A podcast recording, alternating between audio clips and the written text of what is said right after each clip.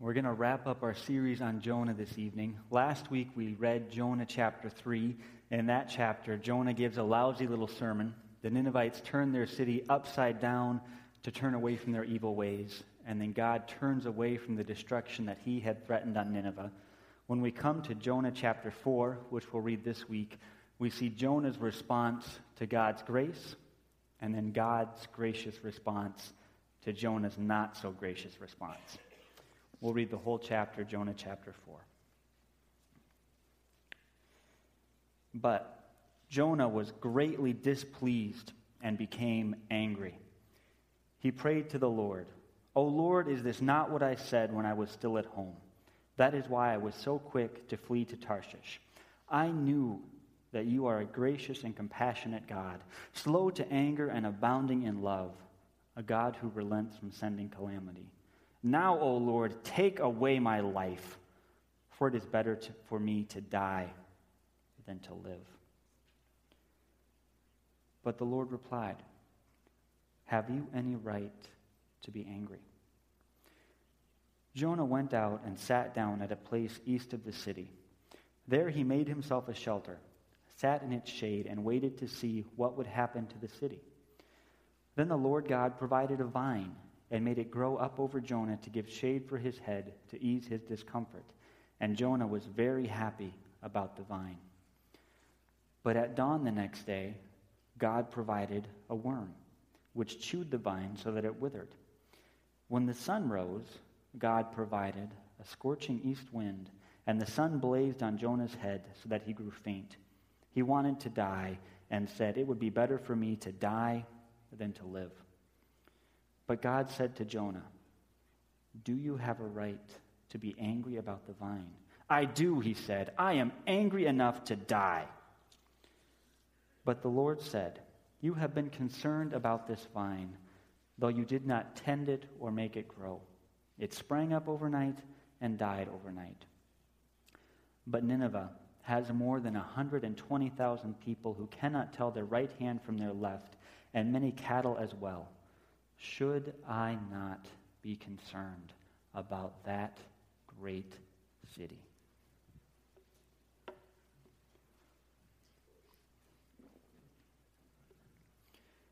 In the Lord of the Rings books and in the movies, there's this character called Denethor. And Denethor is an imposing, powerful man but he's also jealous and resentful. For hundreds upon hundreds of years, he and his family have ruled over this big city and this huge country that goes with it. But because they weren't descended from the last king who died hundreds and hundreds and hundreds of years ago, Denethor and his family have always been called stewards instead of kings. They don't get to sit on the throne. They don't get to hold the scepter. They don't get to wear the crown. They don't really get to rule the kingdom. They just get to be the caretakers until, well, until or if a new king comes. And over the years and the decades, Denethor has grown incredibly bitter that he and his children after him can't take over the kingship. And then this whole world in those books, including Denethor's city, is caught up in this huge war between good and evil. Huge armies of enemy creatures are coming to wipe out the city. It seems like all hope is lost but then there start to be this rumors of the new king coming, this new king who may be able to save the city, maybe the country, maybe the whole world from the forces of evil that are threatening it. And so the people begin, though they begin to rejoice, they take up hope. It seems like they found a new cause. But Denethor wants no part of that hope. The forces of darkness are too great, the wait has been too long. If Denethor doesn't get to be king, he doesn't want to keep living in that place and time. So Denethor calls together some of his closest servants. He goes to the royal tombs in the city, and they start collecting dry wood and lamp oil, and they start preparing a funeral pyre. Denethor is so angry, so out of control, that he is prepared to burn himself to death. Instead of fighting the forces of darkness, instead of looking forward to the coming of the new king, Denethor works himself into a flaming rage. And then Gandalf, one of the wise old characters in the Lord of the Rings books, comes to Denethor and he tries to argue him out of this death by fire. But Denethor absolutely refuses to listen to reason.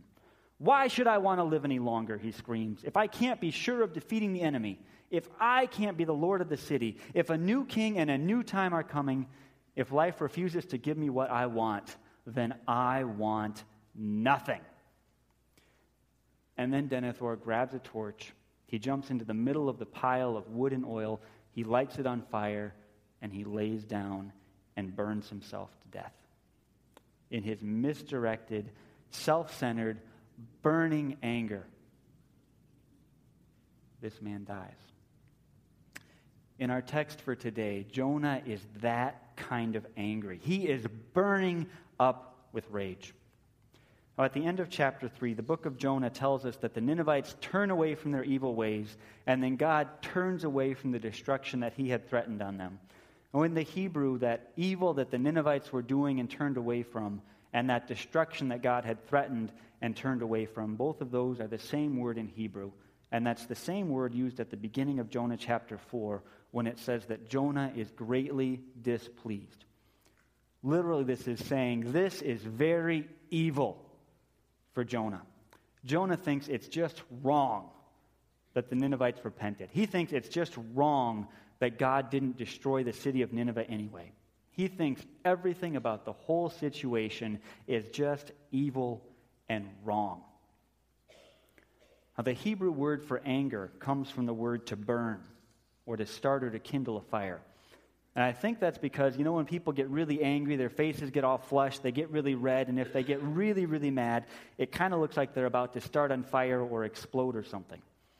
So when the Bible tells us that Jonah is really angry, it's like he's literally burning with anger. He's all red in the face and he is ready to explode. And then Jonah does explode if Nineveh isn't going to be destroyed, if God is going to be so all fired, gracious, and compassionate, if he refuses to give me what I want, to do what I think is right, then says Jonah, I want nothing more than to die. Jonah is so mad that his rage is consuming him. He is burning himself up. And the particular words that he uses in this chapter to, to give voice to his rage would have been absolutely shocking to Old Testament believers. Earlier in this service, we confessed our faith in the words of Exodus 34. And that particular confession of faith, those words, the Lord is a gracious and compassionate God, slow to anger and abounding in love. That was a key confessional statement for the Israelites. That phrase, that profession of faith, that shows up in Exodus 34 and then in Numbers and Chronicles and Nehemiah and Joel and all over in the Psalms. This statement of faith is shot through the whole Old Testament. This is a fundamental way that the Israelites thought about their God. And Jonah using his words or using those words to express his anger would be like for us if we quoted John 3:16, for God so loved the world that he sent his only begotten son to save the world through him, and then blasting God for saving the lost. Or in our circles, it'd be like quoting the first question and answer of the Heidelberg Catechism and then screaming at God that we really shouldn't belong to Him and He really should not be our comfort in life or in death.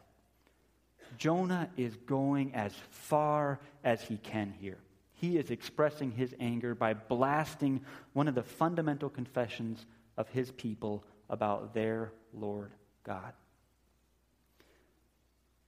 Now, we may sometimes get mad at God, but we don't usually get so fiery. Generally, we're more polite, we're more diplomatic, and we're a lot less destructive when God doesn't do what we want him to do.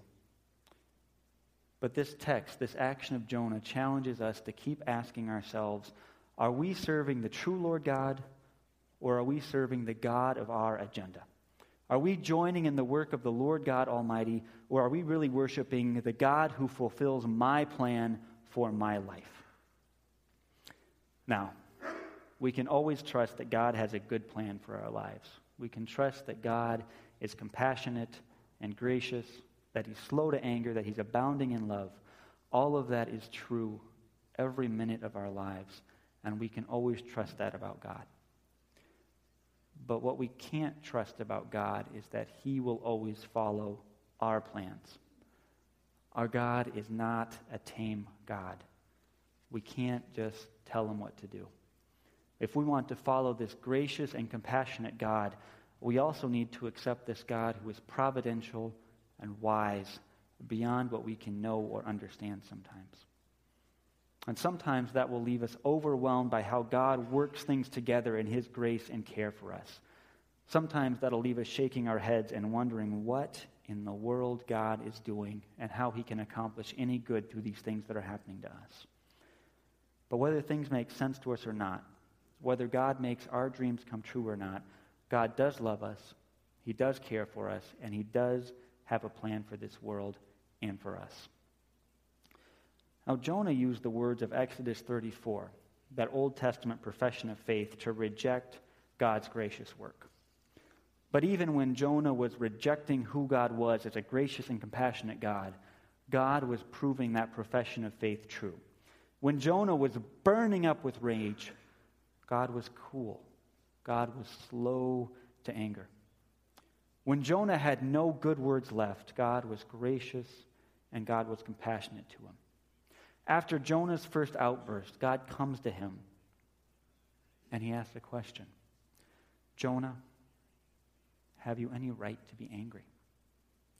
And Jonah stomps off in a huff. He goes outside the city, he builds a little shelter, and he sits down to see what God will do. Now, earlier, when Jonah had run away from God the first time, God provided a whale to save Jonah and to get him back on track. And now, in verses 5 to 8, God provides a vine he provides a worm, and he provides a scorching east wind. As these things work out, God is giving Jonah a bit of heat. Jonah has been burning up with rage, and now God puts him in a little bit of a furnace. Jonah's gotten himself all worked up, ready to explode. He screamed at God that it's better for him to die than to live. So God gives him just a little taste of misery he sends that hot east wind. The storm comes down, or the heat comes down on Jonah and makes him start to faint. And then, after Jonah's gotten heated up a bit, God goes to him again and asks another question Jonah, do you have the right to be angry about this? Literally, that question is Jonah, is it good for you to be burning up in anger? And again, Jonah snaps, Yes, it is good. It's good for me to be burning to death with anger. Now, Jonah is still burning himself to death in his rage, even after God has started to work with him. And in this chapter, Jonah has stepped into the role of the Ninevites. In Jonah 1, God says the evil of the Ninevites has come up before him and it needs to be addressed. In Jonah 4, the evil of Jonah has come up before God and it needs to be addressed. Jonah is now the sinner in focus. Jonah does not want God to be gracious. He does not want God to be compassionate. He does not want God to be good. What he wants is a small God, convenient for Jonah and obedient to him, his whims and wishes. In this chapter of Jonah, God has saved the evil city, and now he's working on saving his angry prophet. In Jonah 4, verse 6, when it says that God provided a vine to give shade to Jonah. That line where it says God did this to ease his discomfort has a double meaning. On one level, it means to ease his discomfort, to make Jonah comfortable. God provided this thing so Jonah wouldn't be so uncomfortable. But that phrase can just as easily mean that God did these things to save Jonah from his evil. God is providing these things in this chapter to deliver Jonah from his evil and from his sin and from his anger. This inquisitive, gracious God is still working with Jonah.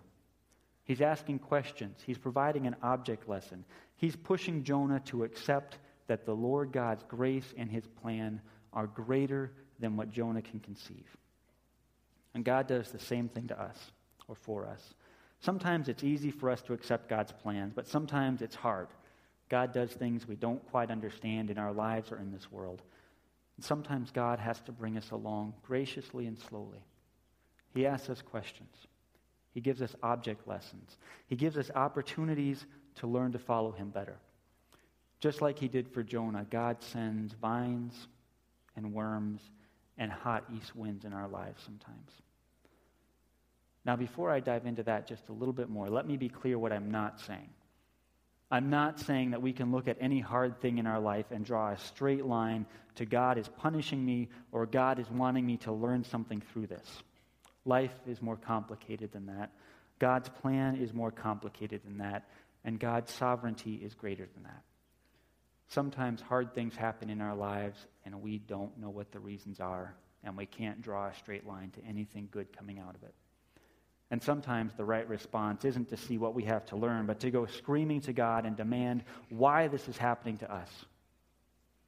The Psalms, even Jonah's screaming at God in this chapter, shows us that we have permission to go to God and say, This is not right.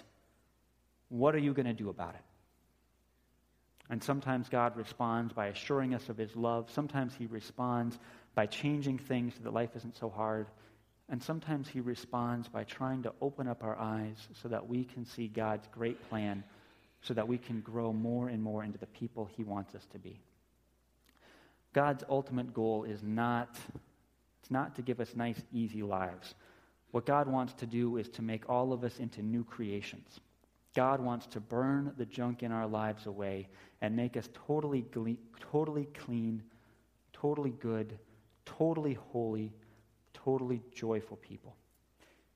C.S. Lewis once wrote a parable about a living house to help us understand this. Imagine yourself as a living house, Lewis wrote. God comes in to rebuild you, to rebuild that house. And at first, perhaps you can understand what he's doing. He's getting the plumbing right, he's stopping the leaks in the roof, and so on. You knew that those jobs needed doing, and so you are not surprised. But presently, God starts knocking about the house in ways that hurt terribly and don't seem to make any sense. What on earth is he up to? Well, the explanation is that God is building quite a different house from the one you thought of.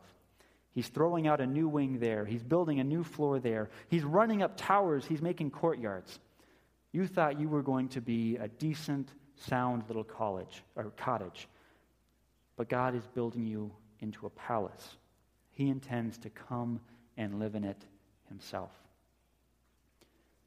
Just like Jonah, we're really good at making plans for our lives. And sometimes they're great plans. Sometimes, like Jonah's plans, they aren't so great. But often our blueprints just don't measure up to what God has planned. Jonah's plan was to have the Ninevites go out in a blast of fire and brimstone. God's plan was to be gracious and compassionate and to save that whole city of 120,000 people or more. Humans over time have developed thousands of ways to save ourselves and thousands of ways to condemn and destroy and do away with our enemies. But God's plan was better than any of those plans. God's plan was to send his own son when we were God's enemies, Jesus Christ came, He lived with us, He suffered, He died, and He rose again in order to begin bringing God's kingdom into this rebellious world. Jesus, that new gracious King, the Lord of all things, has come into this world in God's plan to defeat evil in those people and evil in we ourselves as God's people. God has come to make all things right. And at the end of the book of Jonah, God asks one last question. In verses 10 and 11 of chapter 4, the Lord says, in part, Jonah, you've been concerned about this vine, about this small thing. But Nineveh has more than 120,000 people in it. Should I not be concerned about that great city? Should I not be concerned about that great city. And that's how the book of Jonah ends. And we never find out how Jonah answered that last question of God's. We don't know what happened to Jonah. We don't know if he ended up burning himself up in his anger. We don't know if he finally came to accept God's grace and compassion for the Ninevites and for himself. But the point isn't how Jonah answered God. The point is what our answer will be when God comes and asks us that question. If the book of Jonah was a movie, at the end of it, the camera would turn away from Jonah and it'd flip around and it'd face the readers of the book. In these last verses, the author of Jonah is trying to reach out from the book and grab us by the shoulders and point this question at us should I not be concerned about that great city? Will we insist on a God of our own plans, on a God who does what we want, on a God who we can understand, on a tame God? Or will we follow the Lord God, the gracious and compassionate God, the God who is slow to anger, who is abounding in love, the God whose grace and whose plans are so much larger than ours? The God who sent his Son to deliver us from our evil.